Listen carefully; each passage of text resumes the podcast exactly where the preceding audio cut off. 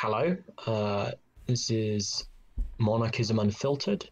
Um, I am I am, and this is Bronze. And And this is me, McCall. person with the best audio in the world. right, let's crack on. It is an up. Indeed. So, a small recap. On the first episode, we so we touched upon the history of monarchism from essentially time immemorial to today to more or less. Yeah. And, Yeah. And today we're going to continue with, uh, well, t- touching upon modern day monarchism, its survival, its threat. And its future. Yeah, um, I think that's a good place to go um, now. And so the, um, the basically, I think the first place to start, obviously, would be sort of survival of uh, traditional monarchies in, or monarchies in general in the modern world, um, and the. I think the most interesting, obviously, the first place to start would really be the French Revolution, um, which I think is is interesting because the I think that it's the reason why we should start there really is um, because in the English Civil War, obviously that's the first sort of real act of modern regicide um, outside of like the Ambrosian Republic or something in the Renaissance. Um, be, and that's the the interesting part really is that that didn't stick to the same extent that um, that the French Revolution did, and um, obviously the French Revolution stuck mainly because of the sort of ideology and the sort of um, the sort of exuberant quality to the actual revolution itself, um, where it sort of has this great outpouring of revolutionary fervor and all the all the things that we sort of understand a revolution to be. Um, and this obviously then starts this big wave of anti-monarchist movements. Um, however, most of them, in for most of the 19th century, these fail really, um, and that is for a variety of different reasons. But the thing that really begins the is the sort of beginning of the end is is obviously World War One, um, and I think yeah, I think the the um, the sort of areas that if you look where monarchies have survived to the present day, um, it has really been places that have largely been almost unaffected in many ways by, um, as far as you can be, by the fallout of World War One and World War Two. So places like Spain or um, Scandinavia. or I don't know. Um, Nepal obviously had its monarchy abolished recently, um, but best example would maybe be the Middle East. Um, I, I would say, and and Bhutan, Bhutan still counts as an example. oh yeah, yeah. I mean, like if you're if you're looking at sort of serious big monarchies now, like uh, serious monarchies that have like long term survival chances, it's like Bhutan um, and various Middle Eastern countries. I, I think obviously me and Bronze are both uh, English, and it's uh, I think the monarchy is under fairly serious threat. Uh, I would arguably say more from William um, than anyone else, but obviously the sort of that's fair. reader. Yeah, yeah. I mean, the average Guardian reader is not particularly pro um, pomp and ceremony of, of the whole affair. Um, but yeah, I, w- I would say that the the sort of primary thing is that you have this, um, you have these various mo- monarchical systems that are abolished. Um, really, in the lead up to World War One, and World War One is what then sort of is the beginning of the end um, in many ways for monarchies in in Europe. Um, I'm not sure, McCosk, you usually have something. uh, I don't have much because I wholly agree.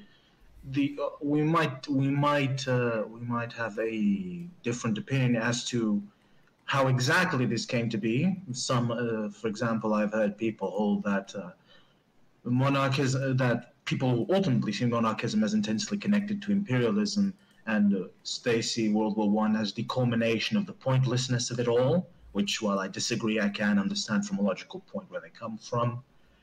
But really, the issue here is is that World War One, in many ways, showed both the strengths of monarchies in a way. After all, it did show that when the push came to shove, they could summon, mobilize their own populations to never before seen levels, but also showed the weaknesses of it in a kind of phenomenal, uh, phenomenal, phenomenological way, in so much as that the they weren't ready for the psychological shock of failure, basically. Yeah. I, I, I think Yeah, I mean- World War One was a, was a conflict so so unparalleled, at least until World War Two, in its disaster, and in many ways it was it was is a pointless war because it was started over some dispute that you know, and bad diplomacy that got out of hand. That it threw the whole trust of the establishment into disarray. And that's you know that's not only politically but also culturally, where you start getting you know people you know Yeah, that that's essentially what cultural assumptions. Uh, in essence, is when World War One marks, or more accurately, the immediate aftermath of World War One, is where you start have is where you really start to have that instinctual anti-monarchism that until this point was largely and exclusively the purview of America and the rest of the New World, with a few noted exceptions, mind you uh, that actually became started to be its own thing in Europe.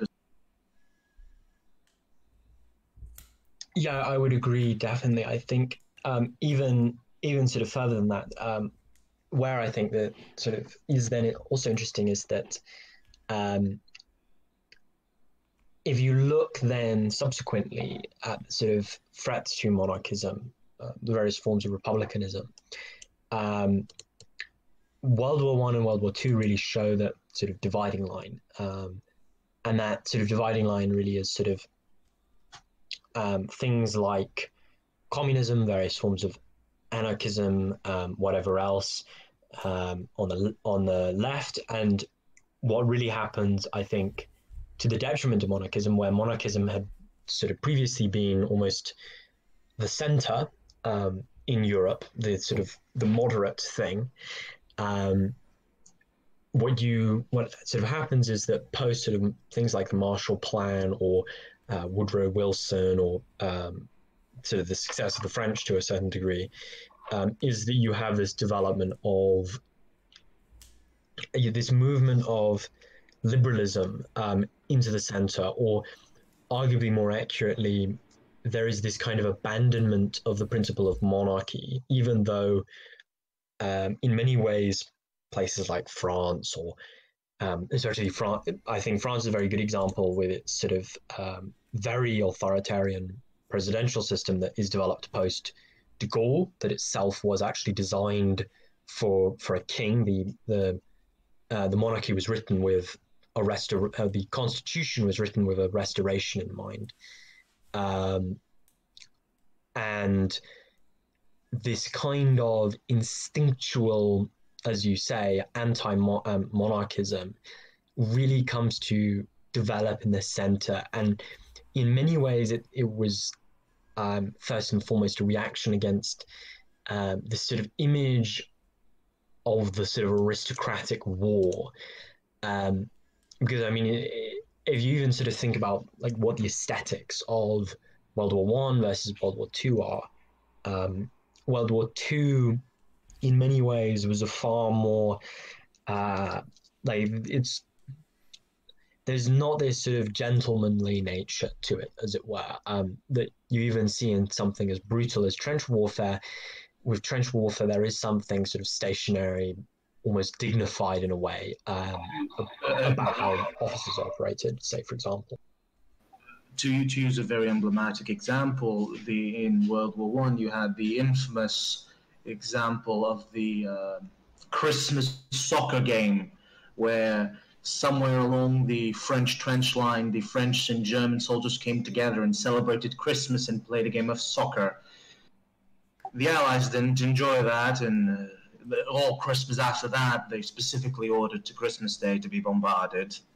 Yeah. But I g- absolutely guarantee to you that unless you count like late war, absolute fucking desperation moves from the Germans to survive against the Soviets, and you have like uh, those specific uh, uh, Germans with with Austrians with with what remains of a fucking Croatian free state and Americans all holed up in a castle just trying to fight out the Soviets. It, a, a thing I think only happened once in the entire war in one particular case yeah, you don't have, uh, you don't really have anything that can can compare. Yeah, I mean, I, I think obviously so much is made of the sort of football game and in Christmas, um, but I think even more so you see a similar thing in like um, you see this even more sorry on the um, on the Eastern Front with Russia and um, and Austria Hungary, where like the the the two sides of like would um, would very easily fraternize. Um, even sort of quite late into the war, you have uh, you have sort of various soldiers gambling with with enemies of the opposing side, and obviously if officers are captured, it's like you all just speak French to each other, or, um, or German or Ukrainian or some similar language. Um, so there's a certain there's a certain and I, I think that that difference is kind of emblematic in the sort of the motivating ideology. And i think obviously you mentioned about imperialism but like I, I would argue i would agree at least that i think if world war one and world war two have two primary differences that is um, imperialism versus fascism um, and the the thing I think that fascism really did change um, in Europe was that it inoculated this kind of innate skepticism of monarchy and of uh, birthright in favor of this kind of meritocracy that was far more popular with uh, with the the Nazis and the the Italian fascists. Um, obviously, like Mussolini was very poor as a child, and um, Hitler was, and most of the Nazis were lower class as well, compared to say um, Ludendorff or these sort of big, um, big leaders of World War One. Um, Yeah, the, I mean, the the the greatest show of that is the somehow is the myth that somehow Nazi Germany was this hyper competent and efficient state, even though it was almost the comical exact opposite of that. Yeah, and I think sorry to obviously then to return to traditional monarchy. Um, that I think is a big reason why monarchy has died to a certain degree in Europe is this innate sort of skepticism towards birthright um, that really I think is a is a reaction in many ways to um, or is caused in many ways by fascism and and or is a, a reaction against this sort of racialism that um, the Nazis had. Um, then sort of further, I think a big secondary issue for a lot of these um, for a lot of monarchies outside of Europe. Um, really, the primary issue is uh, colonialism. I think the the obviously there are cases like Brazil where I think plainly the issue was uh, that sort of the Don Pedro basically gave up, um, and the sort of traditional elements that would have supported him had disliked him because of his abolishment of slavery. But the abolition of many traditional monarchies in um, in sort of the colonial spaces is really primarily due to due to the reactions against colonialism. Um, and you used, I think the best examples really are are um, are in the Middle East. I think the Middle East is quite a good microcosm of this, in that um, if you look at Saudi Arabia or um, Yemen or like Bahrain, Afghanistan, or even Oman in a way. Sorry. Or even Oman in a way. Yeah, Oman is quite a good example, and like Zanzibar. Um, these are all good examples of, of why the monarchy was abolished, and, and specifically for these for these groups, um, the monarchy becomes associated with uh, like foreign powers. Um, the the you see this as even with in something as like the attacks on um, um, you, the attacks by jihadis on uh, Wahhabis in Saudi Arabia as um, I think it's emirs, um, i.e., sort of subjects of these various princes emirs, and um, I think kind of more fundamentally the the the thing here is that um, what has what has developed in many of these places um, and is this identification of monarchy and aristocracy with the kind of colonialism that has come to dominate um, large parts of Africa and um, and various different places, and that has to a great degree tainted them. Um, I think good example would be in South Africa um, with critics of um, like the Zulu king. I think is a very good example uh, because of his power, and he he is criticized for collaboration with the apartheid regime. Um, other examples would be um, the abolition of monarchy in Burundi or Rwanda, where um, the monarchies are associated with this kind of primitive backwardsness um, that is sort of and and the sort of foreign like protectorates and these sorts of things. Um, obviously, there are places that buck the trend, places like Botswana um, or Thailand. I think is a good example where. Nigeria, Nigeria to a lesser degree as well, since you since you do still have them as a traditional role. Yeah, I mean, I, I think, and it, it is sort of interesting because like Morocco, um, in Morocco, the kings to a great degree have, have been the ones to resist um, to resist imperialism. Um, like the sort of various attempts at coups and whatnot, um, and the Spanish attempting to impose different kings. Um, the the kings then subsequent sort of fights back and all these sorts of things.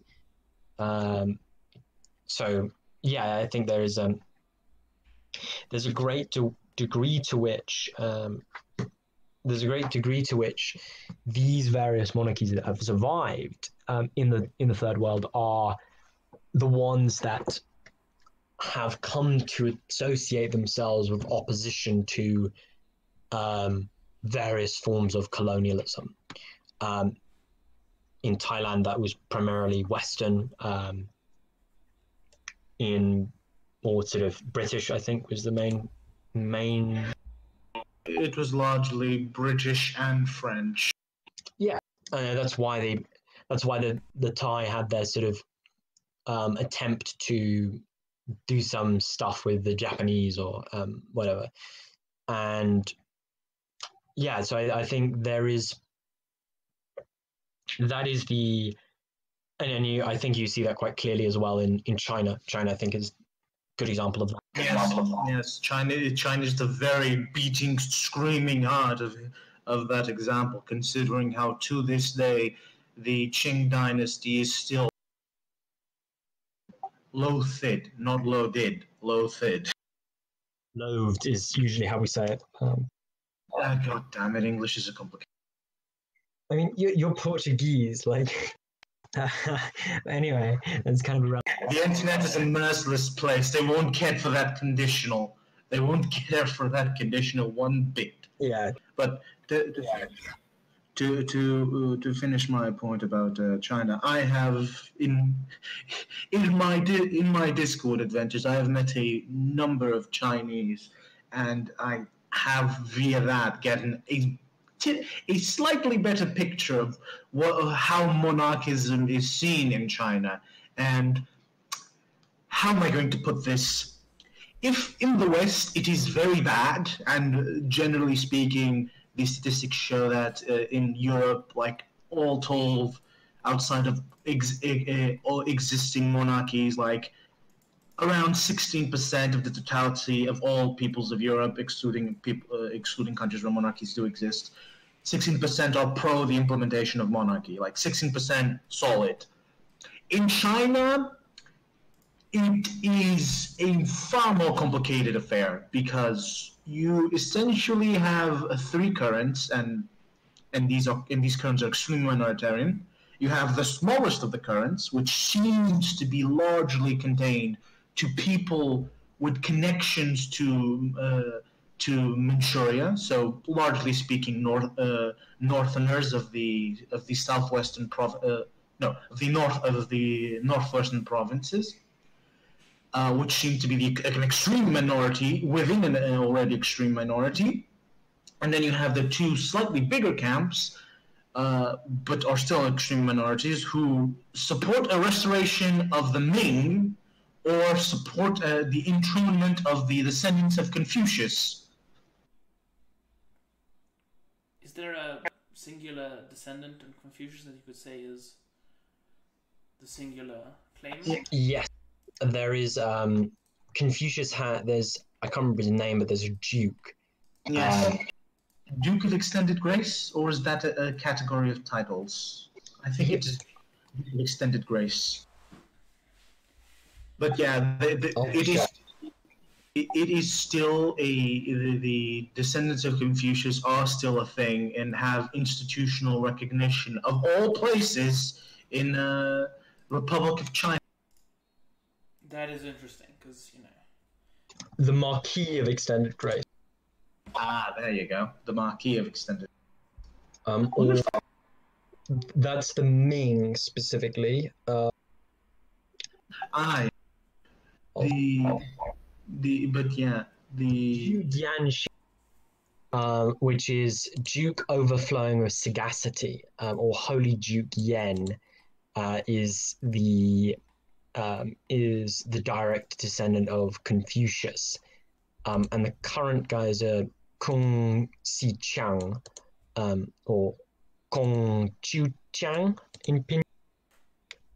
So yeah.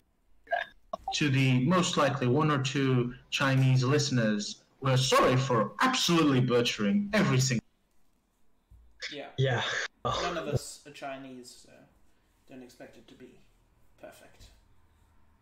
But yeah, it's because it's, Yeah. it's- you wouldn't expect that to be a singular claimant because Confucius lived quite some time ago, and it's usually quite Yeah, but appa- but apparently recognizing the legitimacy of Confucius' line was a popular tactic to secure the man. that makes sense. The question, the question, therefore, is why is the of all places, the Republic of China, Taipei, still recognizing him? Because that's what is absurd. The title is still valid. It's it, it is not in the it is not a pretender kind of situation as you have in Western Europe. That is his title, and he is recognized as de facto his title in in Republic of in the Republic of China. I mean, if I were to wager a guess, I, I would have to say because no one bothered to remove it. I mean, technically, that is true. Never forget Lithuania, the secret monarchy. Oh, oh, oh, and sorry. Um, yeah, it was only in 2008 that they converted it from an um, from a paid appointment into an unpaid appointment. Jesus Christ, the, the Christ is hit hard.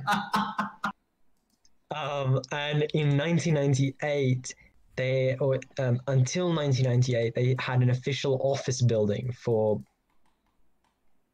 Christ.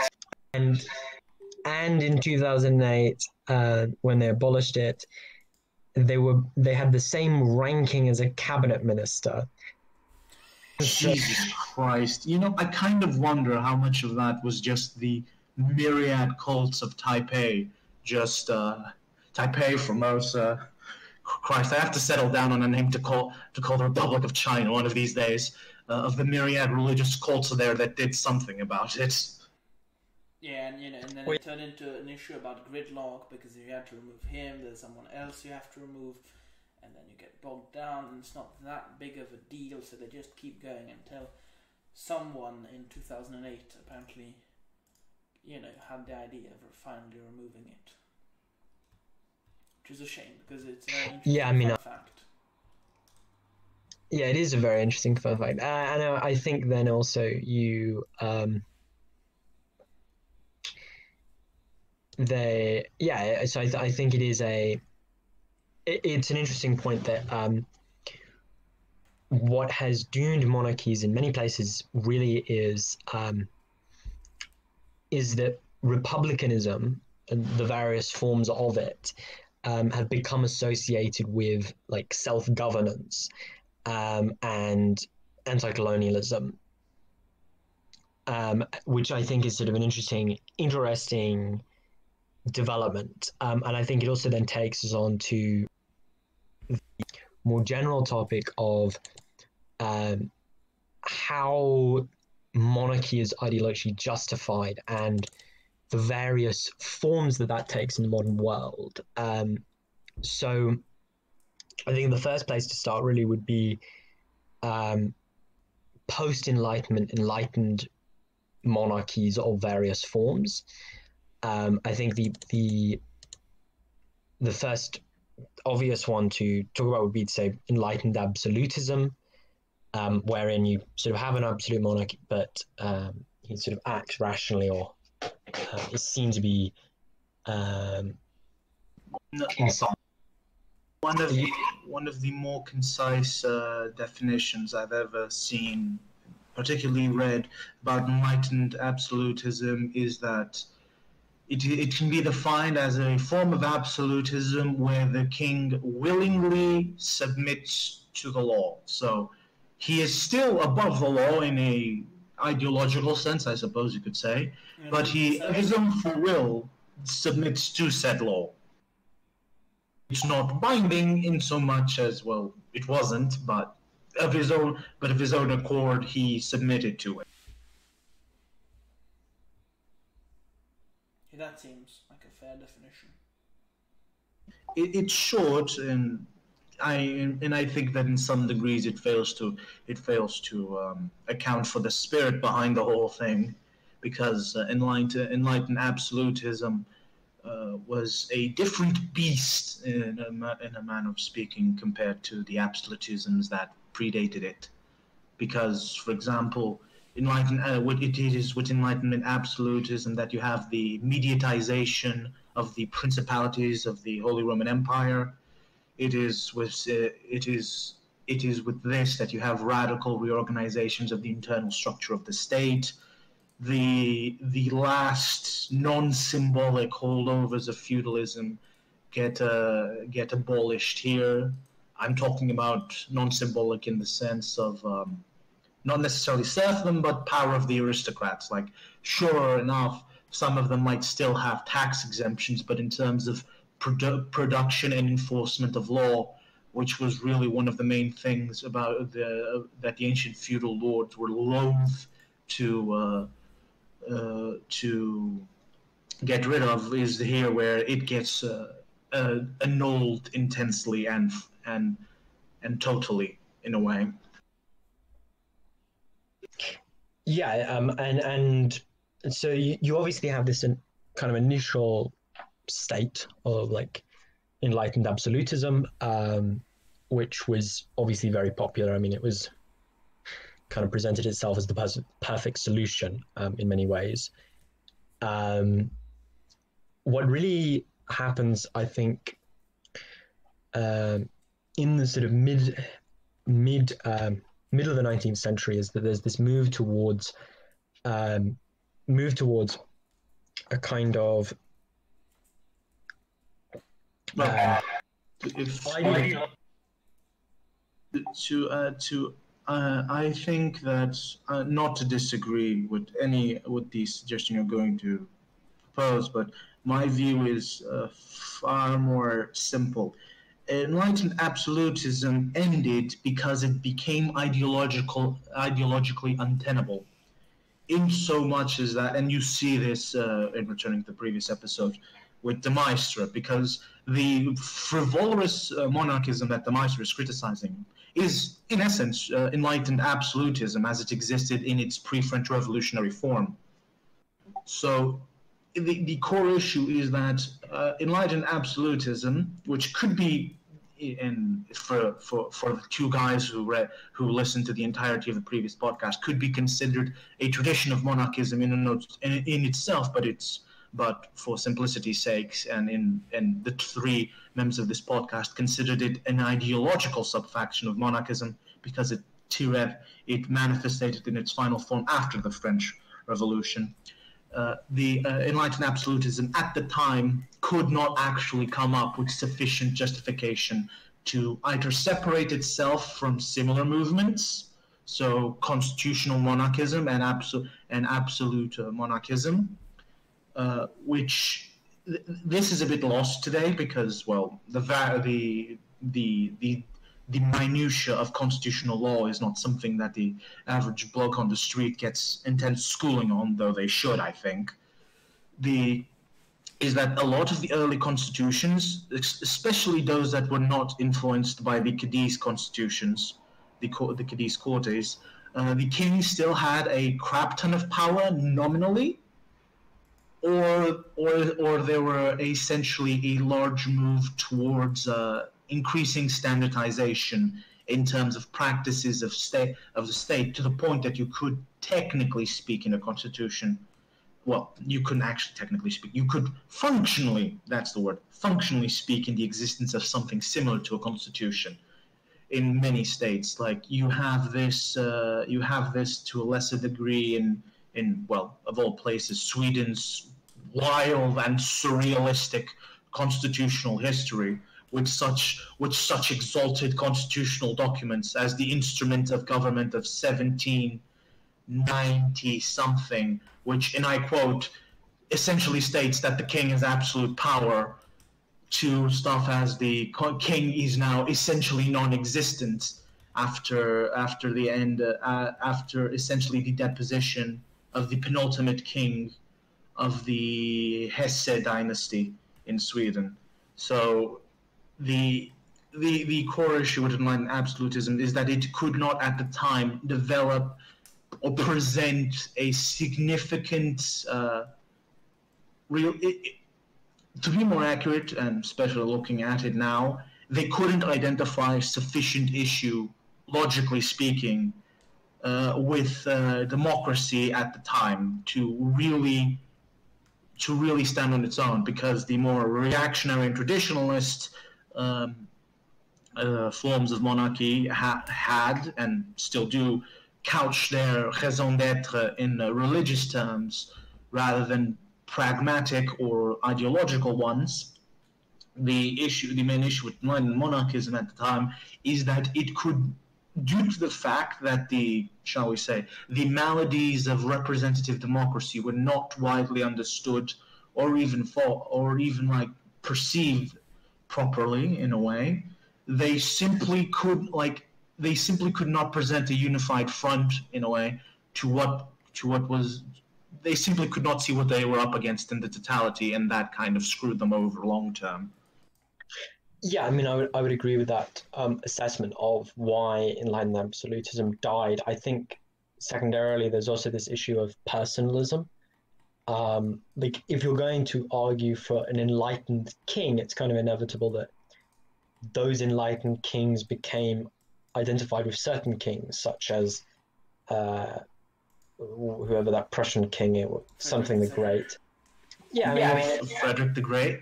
Catherine yeah, Frederick the Great, the Great. um, yeah, Elizabeth the Great, like all these sort of the greats monarchs. Except, except in Portugal, where we had the Marquis de Pombal, with with the king at the time not having uh, King Joseph. King, I guess in English it's translated to Joseph, uh, um, or King John. Eh, Joseph- fucking translation.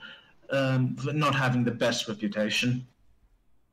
Yeah, and I mean that's I think that was a, a further issue that it's kind of inevitable that um, and you, you see this almost in, a- to a certain degree in modern Britain that um, there's this image of um, one of the reasons why I think um, it's uh, the, the monarchy in, in Britain is on its um, way out is because of this over identification of the monarchy with the Queen. Um, Yeah, Especially if you- the, the monarchy, you don't think of the institution anymore. You think of Her Majesty specifically. Yes. Um, yeah. You, you think of, um, and and I think that's I think that will be an issue primarily either for Charles, Prince Charles or, or um, Prince William. Um, I think it will be worse for Prince William, um, but that uh, sort of is diverging really from this um, ideological point, and and I think really this interest in the ideology also then comes to the fact that you get people like um, you get people even Locke to a certain degree, but um, people like Kant and Hegel and um, the successors to them very sort of competently articulate a kind of um, an argument for a kind of conservative um, constitutional monarchy um, that is grounded in in an ethics of the community. Um, and that, to a great degree, wins out in Germany and subsequently pretty much everywhere else. Yeah, the, the Hegel Hegel being accused of being a Nazi because he essentially supported what the Prussian state. Yeah, I mean, uh, the the sort of famous epic quote of um, "the state is God's march through the earth." Um, Wow, I wasn't aware of that. It's quite a yeah, it, it's in the opening to the elements of the philosophy of right. Um, Hegel, Hegel. I mean, it d- depends how you translate it, but it basically knocks out to um, it is, God's presence on earth is as the state, um, and so the there is this what really happens and develops in a more less um, philosophical sense, but you see this quite well in Italy, um, where there's a great continuity between the modern Catholic Democrats and um, and the previous monarchists, is that the monarchists that sort of win out um, really take a sort of um, centrist position against this kind of um, Parisian republicanism, wherein it's about the state and whatnot, whereas the, the monarch is is identified really with um, really with um, a kind of localism, a kind of focus upon the community. Um, A, a generically defined people, and generically with all caps here, because it's a very vague uh, definition by design, might I add. Yeah, and I, I think I think that um, that does very well um, in sort of in the lead up to World War One. Um, issue obviously then is that because it defined itself, and you see this, the the equivalent in Britain is obviously one nation conservatism, um, but really the issue then is that when the when the aristocracy was revealed uh, to be less sort of uh, regal or comes to be seen as less regal than previously post World War One and definitely post World War Two. Um, this kind of ideology begins to unravel, um, and you see this then with uh, the abolition of the monarchy in Italy and then um, elsewhere, basically, um, and that I, I think then this has led us to the current position um, where we now sort of live in this um, almost post-monarchical world, and I think this is where it then becomes interesting um, that we have this question of then more divergent ideologies. And I think obviously the first place to start um, in a, if we wanted to discuss people reacting to the end of monarchies, um, would be Action Française.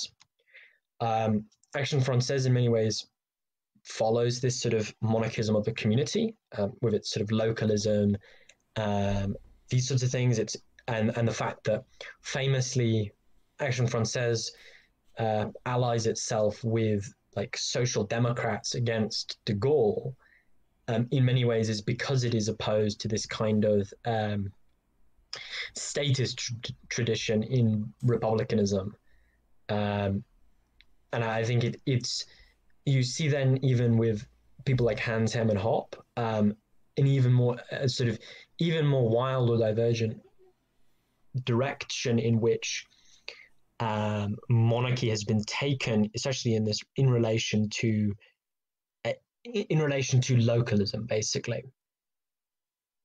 Yeah, uh, I, I wholly agree. Uh, for, for the listener at home, well, you could be listening to this in your job, I suppose, though I wouldn't recommend it.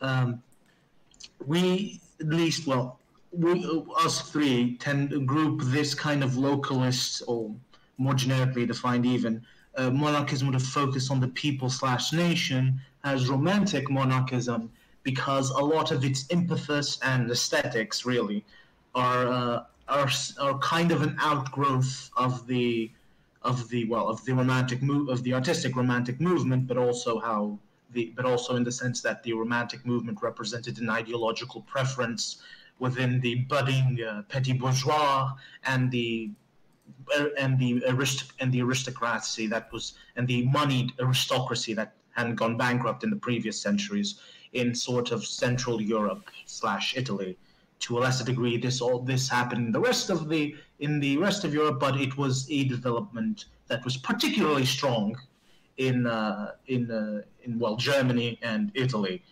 In Austria, it was in Austria. Uh, the Austro-Hungarian Empire really can either be seen as a failure of romantic monarchism or as the last bitter holdout of enlightened monarchism with, it, with its uh, with its rejection of national uh, with its rejection of of, uh, of uh, nationalism at times from sheer technicality.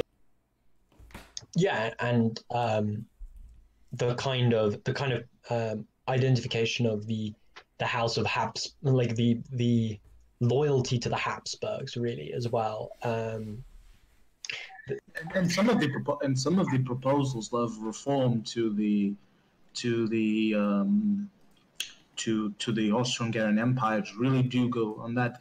One of the more abs- well absurd in terms of origin, not that absurd in terms of actual formulation, is the because it came from I believe Austrian anarchists, kinda, or at least those kinds of intellectual uh, circles, was universal personal sovereignty, in which it was, and it, this could really only come out of the mind of anarchists, which was anarchists are extreme traditionalists in, uh, in hindsight, which is, well, nations no longer exist, everyone is sovereign, we just have to agree with the emperor because, well, organization would be complicated otherwise. Like, boiling it down to its most comedic, this is kind of it. The other, the other, the other more famous and popular one, especially with the Slavics, especially, especially with the Slavic holdouts of the empire, should I say, it was trialism, which proposed to essentially the creation of a third kingdom in Austro-Hungary. They never actually settled in a name to what to call the state in that regard, but essentially creation of a kingdom of all Slavs within the empire uh, to kind of counterbalance Hungary. Yeah, and this would be, if I recall correctly, would be centered in Bohemia one of the proposals, the early trialist proposals were centered in Bohemia. The later trialist proposals were centered in a cre- in a creation of a because er, early trialism was anti-Austrian, later uh, anti-Austrian and anti-Hungarian. Late trialism was explicitly and and very emphatically anti-Hungarian, more than more than anti-Austrian so the focus of the of the later trialism was in the was in the was essentially in Croatia, Bosnia, and uh, well, Croatian Bosnia because at the time uh, Slovak, no Slovenian, yeah, Slovenian nationalism was not really a thing yet. I mean, I mean, the overall- Slovenes always the Slovenes have always been semi-German anyway. Um, I mean, the the Slovenes got uh, the so so did the the so did the Czechs, but then the Czechs had a, a had a, a communist government that had a very de-Germanizing attitude towards their language. Well, I mean, that's it's very fair that like uh, considering like what Reinhard Heydrich did to uh, like uh, Czechia, like it's very fair that they would. Uh, I'm not. I, I'm not. I am not pointing at the fucking Czechs and saying your nation is illegitimate because you need linguistic reforms. No, I'm stating that that like language is a complicated issue in of itself, and the that uh, Oh, yeah. Czech used to be a lot more Germanic in a in a sense that Monday Slovenian can also be like kind of derived as being a, a Germanic derivative. This this is more just this is just more me trying to protect my Slovenian my Slovenian bros than than trying to diss any Czech enemies or something. Any, anyway, the the yeah, I think I would agree with you that there is a, a streak um, of uh, universalism to a certain degree, um, or to to the um, to Austrian monarchism, and I mean, I- I think- all the way back to you know the concept of the universal emperor and the, and the. HRE. Yeah, yeah, definitely, and I and I think this this is also what then really tied um, the reason why Austria has uh, why it's like it remains one of the places that has like Au- Austria and Hungary the the emperor remains more the imperial family remain more popular um, is in part because of this identification of the monarch with this kind of u- universalist Christian basically um, uh, system wherein it it's sort of you obviously the last emperor is on his way to becoming a a saint at this point and um, similar things that I think have kind of allowed it to remain popular to a degree that say um, the German monarchy haven't um, the the when you say the Austrian monarchy is popular, you must you must quantify that because much like the old Austro, much like the name Austro-Hungarian implies, there is a particular split between in the in, in between all, the rest of the entire empire and Hungary. Hungary has, and many Hungarians I have met have the, the split is fucking uh, between night and day, essentially. You have Hungarians that, much like the rest of the Habsburg monarchists, swear by the dynasty, outright state that Hungary probably wouldn't have been even remain Catholic if for not if not for the Habsburgs, and stating that Hungary only exists because of the Habsburgs and a lot of pro-Habsburgism. To the extreme, exact opposite of uh, the we should have executed the Habsburgs when we could. Hungary is reduced and small because of the Habsburgs. The Habsburgs are crap and shite, and uh, essentially, uh, and, and essentially, if they could, they would kill. They would kill the current claimant if they had the chance, which is kind of. Boy. Yeah, what is interesting is that this divide, as you mentioned, uh, is uh, often on uh, geographic lines, with uh, the south being more towards the second camp you mentioned, and the the north of Hungary, which were uh, being more traditionally pro-Habsburg, being you know closer to Austria. Yeah. What I've the, the, the core issue is that the core issue is that well Hungarian I, really shouldn't. I really shouldn't suppose that. I just I went to I went to Hungary once, and uh, I had the impression that the historical depiction of the Habsburgs in Hungary is not the um, most, uh, shall we say, fair thing that exists. So that that might be a factor.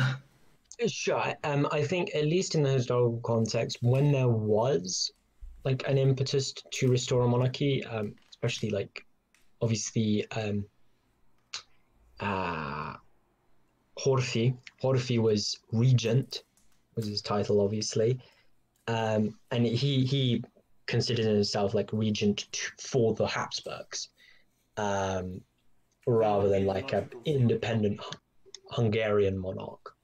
Um, even though uh, mon- um, uh, Hungarian monarchism during the Hungarian Regency is an interesting topic in of itself. But let's just say that, to, to in order to not di- diverge too much into this topic, that the uh, that there were actually people who wanted Horthy to just claim the kingship outright. Oh yeah, um, I, I don't deny that. I think at least so. Obviously, we have established this sort of connection between monarchism um, and what at least would now be called social democracy, basically, um, sort of grounded in a in a certain element of uh, Christianity, um, or like one nation conservatism, or whatever other example you want to have.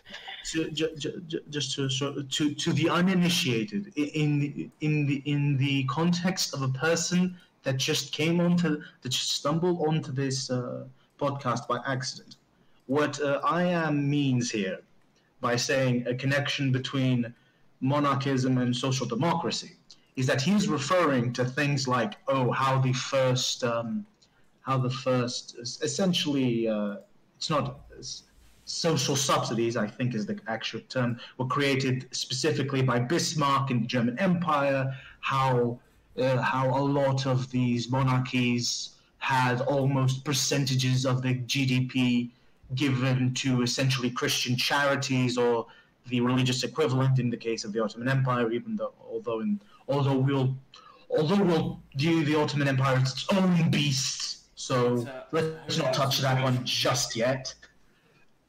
So you so what uh, I am is referring to is is that monarchism can be associated to social democracy in the sense that not only in the terms of practices but also in the fact that social democracy especially in some countries has a very defined and palpable christian root to it in the christian uh, in christian values and in christian ideals.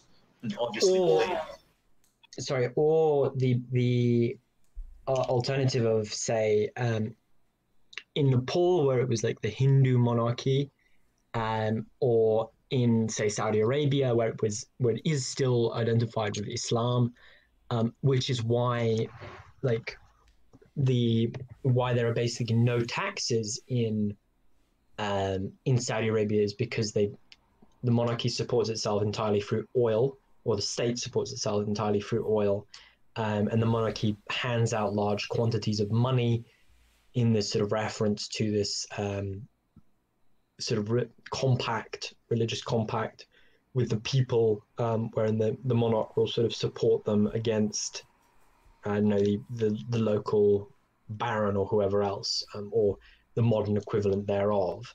Um, and Bismarck is sort of doing a similar thing. If he, he's sort of attempting to um, establish the the German emperor as sort of against these little, I know, uh, industrialists or whoever else is sort of oppressing the, the little guy. Well, Um, really socialists in this case Yeah, yeah, yeah.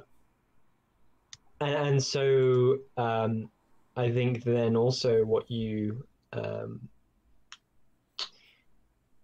this this is in large part why the people who were monarchists in Italy and Germany, um, say Zentrum or uh, these people, uh, like uh, who was the other people, uh, the D- DNSVP, like they become the DSN DNSVP or the NVP it's the DNVP. There's no S in there.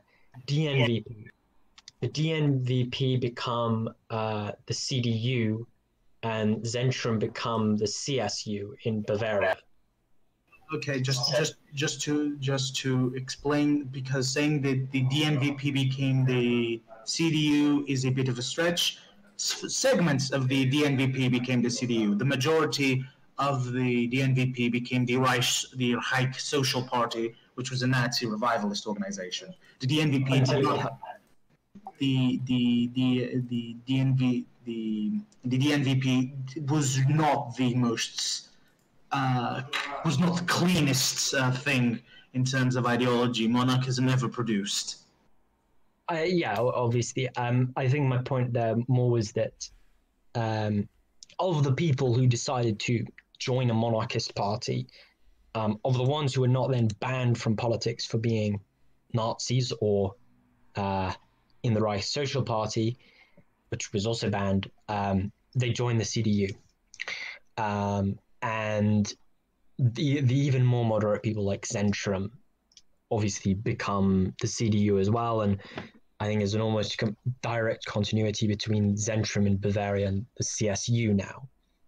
Um, you see similar things in, in the Christian Democrat Party in, in Italy.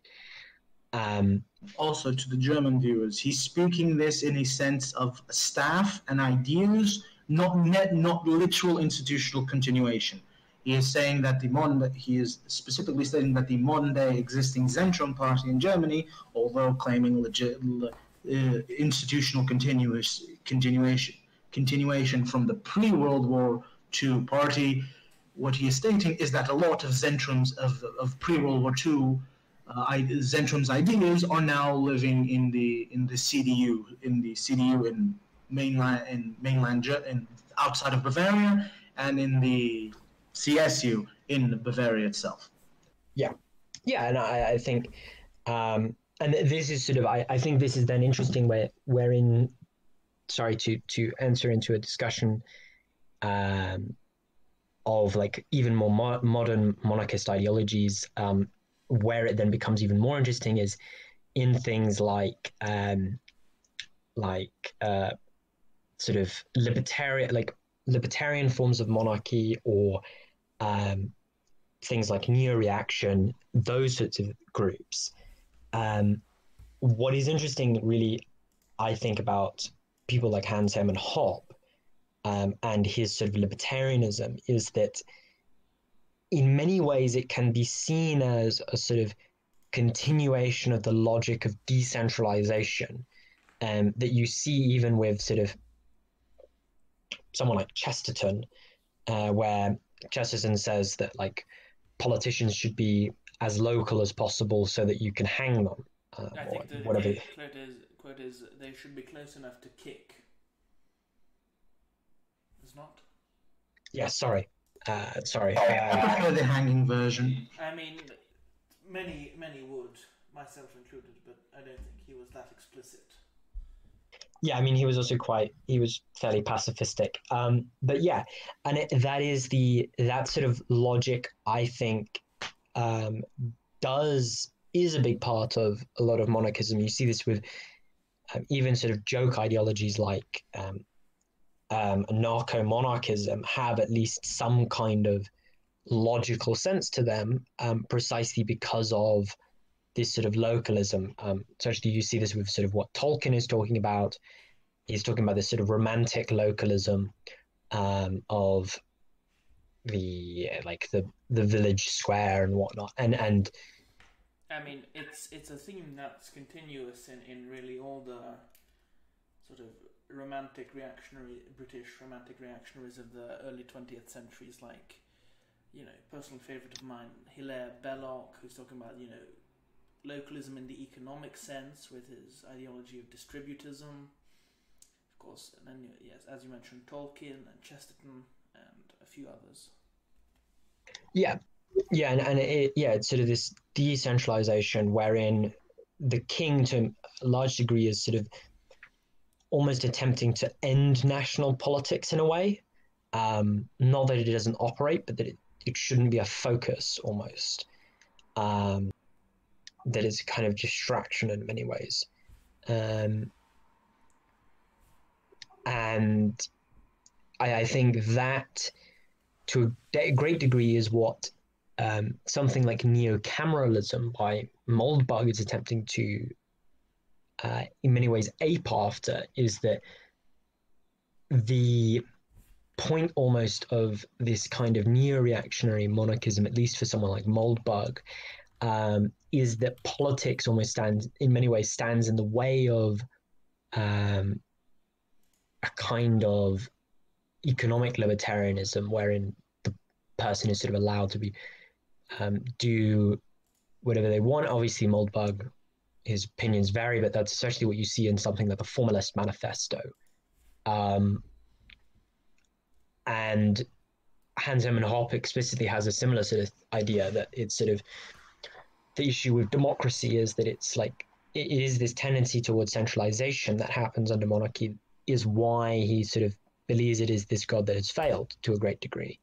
Um, and i think that sort of it, it is quite interesting then that european monarchies and obviously to a great degree um, monarchies that have survived in other places have identified themselves um, with religion um, with localism and with these sort of systems of patronage that you see in places like Saudi Arabia, wherein the population are allowed to be left alone, um, that you then sort of, in many ways, the kind of most upstart, in a way, um, monarchist ideologies now um, have identified in many places the market as a, almost a replacement for where religion stood in in in in the lives of uh, these earlier monarchists. I think, um, be that people like Chesterton, Belloc, um, or Tolkien,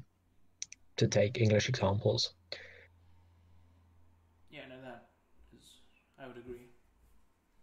Depressing as it may be, yeah, that that seems evident most of most of especially most of the monarchists that come from the new right seem to be more concerned with facilitating capital rather than facilitating monarchism itself.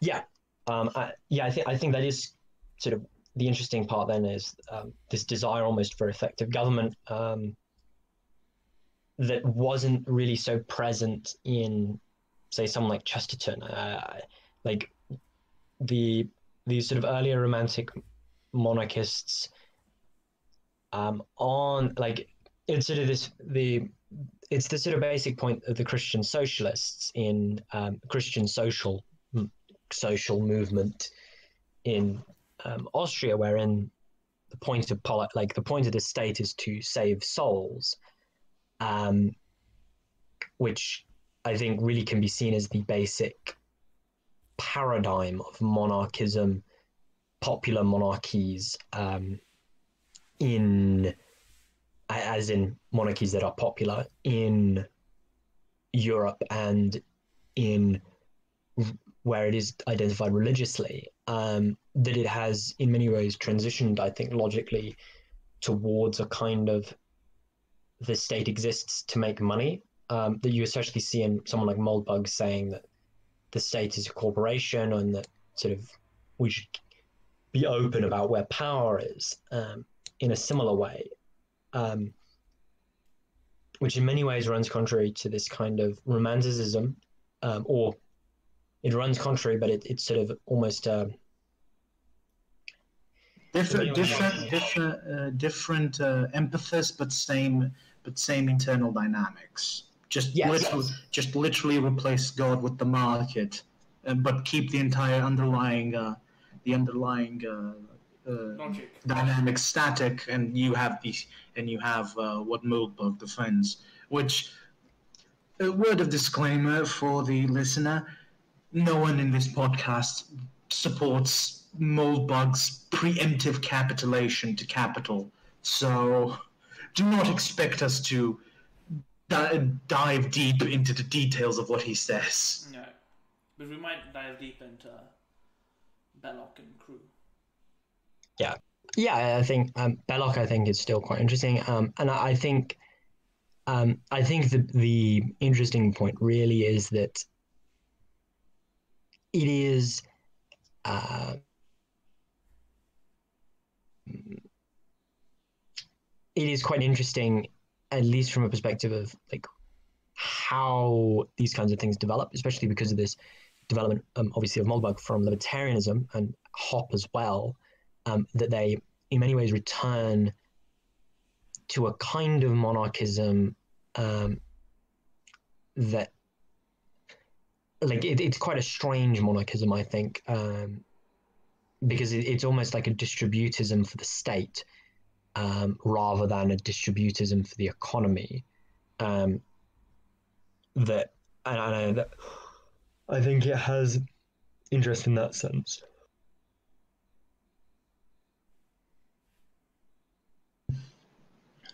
I, I, I think that really the development of monarchism, uh, especially in the, the Dark Enlightenment, which some of you may know as either an undercurrent or as the direct predecessor to the alt right, is that if if there is really anything that uh, that it must be said in their favor, is that they is that they did imbue the the concept of monarchism with a certain dynam- dynamism that it didn't have, or at least to be more or to be more accurate, at least in my view, uh, had lost since uh, World War One by showing how ultimately in how ultimately and truthfully intensely flexible the concept is by showing how like how a, a, the cornerstone of pre-capitalistic uh, of pre-capitalistic uh, political reality could almost from night to day be transformed into the brand spanking new vehicle of capitalistic dominance. Yeah, um, I think even even further, what's kind of interesting is that um, the I think it it I think it's unlikely that any anything like um, the Moldbug will uh, catch on, as it were, in the same way that say Marxism caught on. Um, but I do think what it points to quite interestingly is the sort of future of monarchism, um, which I think we should discuss as well now. And I, I think that there's this interesting question of where where do monarchies go from? Because monarchies in Europe and elsewhere, the ones that have survived have identified themselves with um, forces of nationality, of the preservation of locality, of the preservation of religion, um, and sort of individuals and whatnot, be that through distributism or um, like whatever the Saudis are doing or these various things. Um, the it is interesting then to to wonder where, if it will be possible for a kind of pushback against um, this tendency towards the dissolution of monarchies that we have de- that that has developed um, in Europe, and it seems to me that there there is potential, at least in Eastern Europe, um, towards restorations of monarchies. Obviously, I think Romania's moment has passed. Um, sadly, the Romanians are too sexist to accept the potentiality of uh, a female monarch. Yeah, I, I think it's less sexism and more the fact that her husband is a weirdo, like very. Well, that that, but the, uh, but the uh, the uh, the, con- the it's a bit more complicated. She's not the first in line because the King uh, Michael had a son. Is that King Michael excluded that son because he was directly involved in a, and I believe a corruption scandal. So, let, let, let, let, uh, let's put it like this: uh, Romanians are pretty much at their limit with the current system in Romania. So that has its days numbered, at least psychologically whether whether when it goes down it's replaced by monarchism is not so much a given as it was now. Yeah, yeah. Um, I think it's uh, that is the basic issue. Um, secondarily, I think there is this um, this further issue of um, just like Disorganization. yeah, um, and and the sort of lack of any kind of uh, organized. I have I have given this considerable study, and and and again, this perhaps goes to show just how intensely popular the Habsburgs were. But currently speaking, some of the best organized monarchist parties are, of all places, and although it is small and has been described as a party you can shove inside an elevator, the uh, uh, the I believe the it's called the Bohemian Crown or the Crown Party in uh, in uh, in, Ch- in Czechia, as it's now called, is Czechia. is very well organized to the point to, to the point that it can uh, that it can uh, call um, what it, what amount. I was about to say what amounts to a march on Prague, but that's perhaps perhaps a bit uh, a bit too t- strong a terminology. A march But- in Prague. Yes, it organizes like a like they do a. I will use the, the term procession because well most of them are also devout Catholics in a infamous in, a, in an infamous uh, in an infamously theistic country. The um, another place where it's also organized but not by parties but of all things by uh, religion uh, uh, is uh, Georgia where in, in, in, somehow some way the two the two opposing dynasties have united in a marriage and have produced an offspring and uh, the kid is is being hyped to shit by uh, by Georgian monarchists and largely speaking the impetus seems to be uh, between a mix between the church being really pro this the Georgian Orthodox Church and uh, and generally speaking, like small-ish but varied monarchist movements within Georgia that also support this. It, it also happens. It also helps that the House of uh, Bagration is like has this entire like mysticism and legend behind it, similar to how the Hashemites in Jordan still have too and then and then you have the true black horse of, of this discussion, the one no one saw coming and no one expected, Transnistria. That that's one. I mean, that's the the true. The true successor state of the Russian Empire. Yeah, One it- it- say it's the that's the real road. fifth Rome. Oh God! Never. For, for those who don't know what we're referring to, the current uh, president of uh, Transnistria is has gone on record claiming himself a, a monarchist, has been elected monarchist of the year in uh, 2018 in Transnistria, and seems to be all about uh, either creating or restoring the monarchy in Transnistria. How and what and what methods he plans to use this is anyone's guess. Sadly, reporting on Transnistria is not exactly something that happens here on the West. But uh, yeah, Transnistrian claimant is, is a good question. the, the, the, Oh, yeah, this is quoting the world. I am a monarchist by this. This is the president currently. I am a monarchist by nature. From my youth, I had strictly built monar- and monarchical views. I am a supporter of monarchism, limited constitutional monarchism, and take the experience of the Russian Empire as a basis. Uh, and has called the Bolsheviks traitors and usurpers. Um, so yeah, and he offered he he ordered the raising of statues of um, Sur, um, Suvor, um, Suvorov, uh, the the last generalissimo of the Russian Empire, and Pyotr Stolypin. so, for a country with a Soviet flag, um, to to put up statues of Stolypin is probably the most amazing uh, amazing thing in the world. it's up there. Just, I already have this image of Stolypin in in, giga- in in gigantic bronze with with just the flags with the hammer and sickle just floating in the back. I mean, it is. So it's the, the twin the twin statues in front of the in front of the uh, House of Representatives will be Stolypin and Lenin. What a what a combination.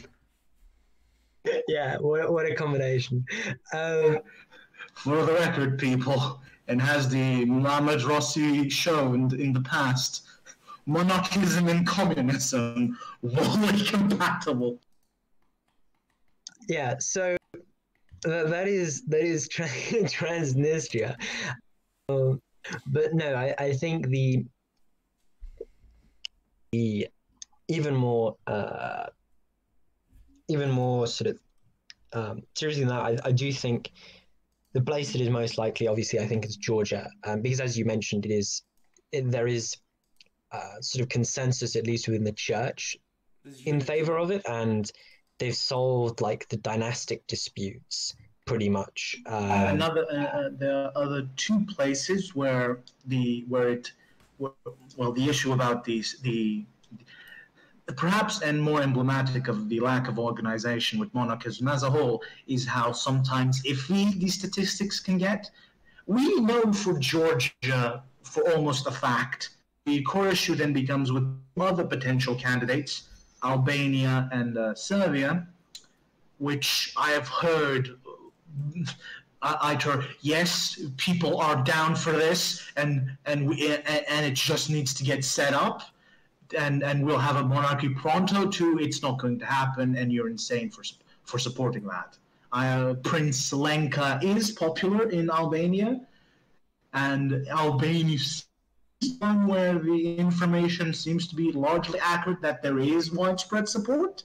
In Serbia, I have heard from two different Serbs that yes, the House of Karađorđević is loved, and we are just waiting for the restoration to the House of Karađorđević should be shot should they enter uh, Serbian soil.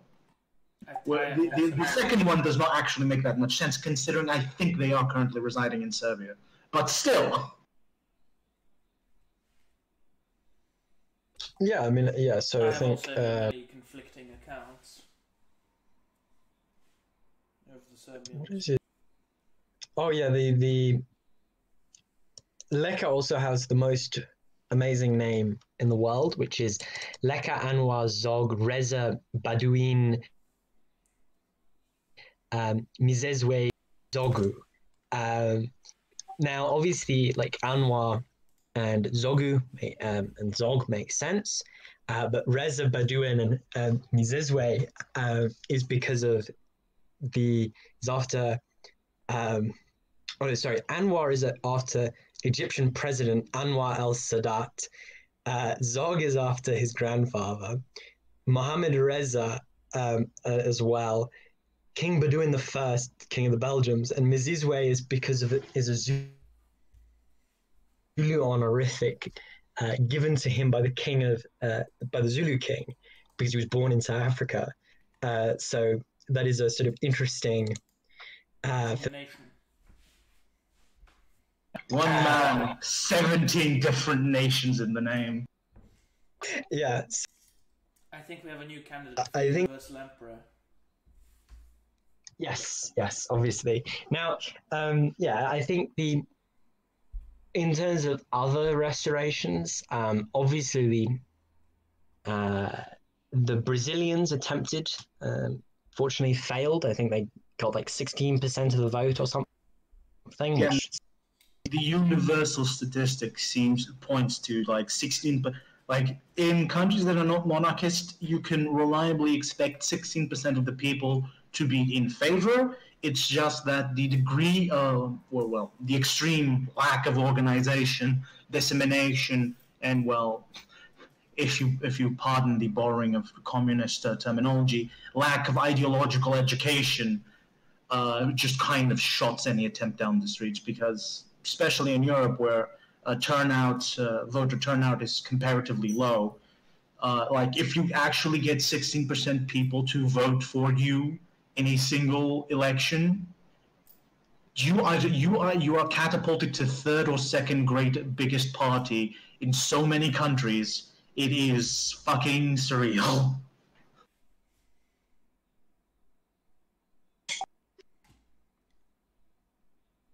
yeah. And anyway, obviously, then then it's basic thing of shout out to Sao Paulo for having uh, two million monarchists within it, um, which is an insane statistic if you got it. Um, but yeah, uh, I think the the yeah, I think so. The the the second thing really is that um, you, I think, as you say, the, the the most common places really are in Eastern Europe, um, and it, it is uh, identification really with nationalism that is sort of what. Um, and I think, at least in Albania, it's also about having a national symbol to unify the place. yes, Um, because um, the, the country is divided between uh, Christian, uh, well, Christians, uh, yeah, I suppose, but Catholics, uh, Muslims, and Orthodoxes. well also then two different type there's 16 different sufi orders or something stu- stupid and like two different um like they have both sunni and shia in sort of decent amounts of both. Um so it is very complicated religious setup basically. Um Albania truly is an enduring country, considering a similar setup would have resulted in, by this point, brutal, monstrous civil war. yeah i mean it's the it's it really is the lebanon of europe. Now sort of the i think also then um there are there are places in africa where you could talk about monarchist movements um but it, it, it becomes stranger there because usually it's the it's like a nationalist movement. So, um, in Carter in South Africa, the Inkatha Party want an independent Zululand with the king as head of state, um, with a like parliamentary system. That can be seen as monarchist, I think, but it, to describe it as monarchist in the way that we think of is not really the case because the king already has a significant degree of power anyway. Um, he has like consultative power over the local legislature. Um, he has significant power in even more local legislatures. Um, he owns a significant portion of the land, um, can do lots of it with that. Um, so it's not it's not really like monarchist in the way that like AF or like Action Française were, or in the way that say like Serbian monarchists or Brazilian monarchists are. Like it, it's less a restoration, more independence movements, and you see the same in in uh, like parts of Uganda or um, these areas. Uh, famously South, or famously South Kasai, where it didn't exactly go in, in their favor. yeah, Okay, okay, so I mean, what seems Oh, to yeah. be the the common thread in all these is movements is is, is uh, not referring to the ones you just mentioned, you know, which are of a different nature, but you know, the more explicitly monarchist ones is is a lack of organization and sort of common will, a unity yeah, in, in action. Tur turns out, turns out, statistically speaking, monarchists are people who actually need a king to function properly. Uh, yes, genuinely, like monarchism is complicated in the sense that in some countries, it's the division is also very profound. In France, you have, well, you have nominally three different claimants, but in practice, it's a 50-50 split between the Orleanist branch and the blanks of Spain, uh, the Spain the Bourbon, the the legitimist claimants of the the legitimist, legitimist branch of the Bourbons of Spain.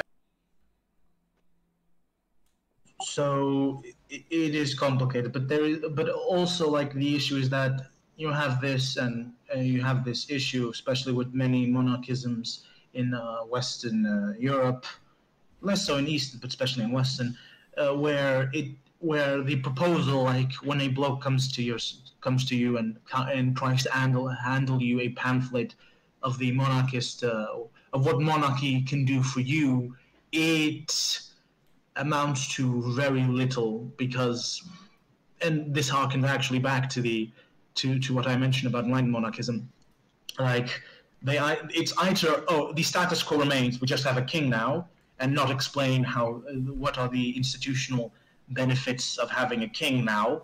So you have this completely surface level uh, of uh, level analysis of what would be of what of what of what even a purely ceremonial like uh, style king like the like the UK has uh, would bring to the table. And and to people who understand the nicest the minutia of constitutional law it brings a lot to people who don't understand that or simply do not care because do not believe that constitutional law should be the basis of politics. It's a rather it, it's a rather meager offering many of them uh, either are, are also high, highly supportive of the currently existing order of capitalism you know that one which is causing unemployment and destruction of jobs in europe which not everyone is pro so you you just have this um, i mean it's, not... it's the issue of having you know a, a thought system school of thought that is so versatile and non-binding is that there isn't really a you know defined party platform. Yeah, the, the core issue is that is that you do not need like a, a overarching international of monarchism to organize this, and, and and it does exist, but its its efficiency is also questionable. But um, is that you people do not monarchists, especially those who are part of uh, of these more local parties like the the Czech or Bohemian Crown in uh, in uh, well the Czech Republic is that they often fail to develop like uh, what monarchism means or what are the particularly what are the particulate developments of monarchism for the Czech nation and stuff like that. Not necessarily tying it to the nation, but explaining that well, this country has X, Y, W context, and this and this is what monarchism could contribute to either fix the if we if they if they go that far as saying the un, the unbearable status quo with a new better more humane status quo or at least like a a, a simplistic uh, list of benefits. Yeah. I think i think on that note we can we should can wrap it up for now because it's yeah. quite long. Yeah. So that's goodbye from us. Yeah Monarchism Unfiltered. Yeah. Goodbye, here. Goodbye. Don't forget to send us uh, your questions to the email so that we can read them. Yep. Sounds good.